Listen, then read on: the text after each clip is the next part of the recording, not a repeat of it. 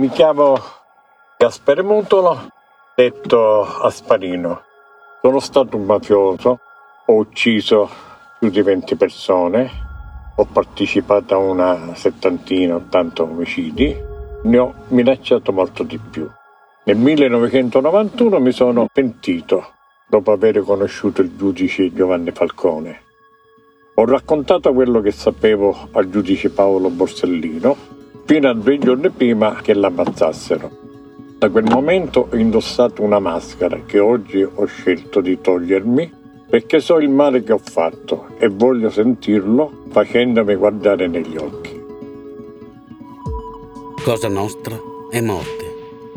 Il pentito che ha sfidato Totorina ha parlato così della mafia a Luigi Garlando in un'intervista esclusiva per oggi. Ma com'è Cosa Nostra vista da dentro? Come si arriva a percorrere la difficile via del pentimento?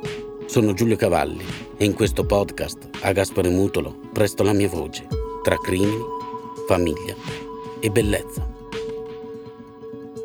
Con la mano con cui sparavo oggi uso il pennello e prima della fine voglio tornare a Palermo, incontrare le madri e dirgli di salvare i propri figli dalla mafia.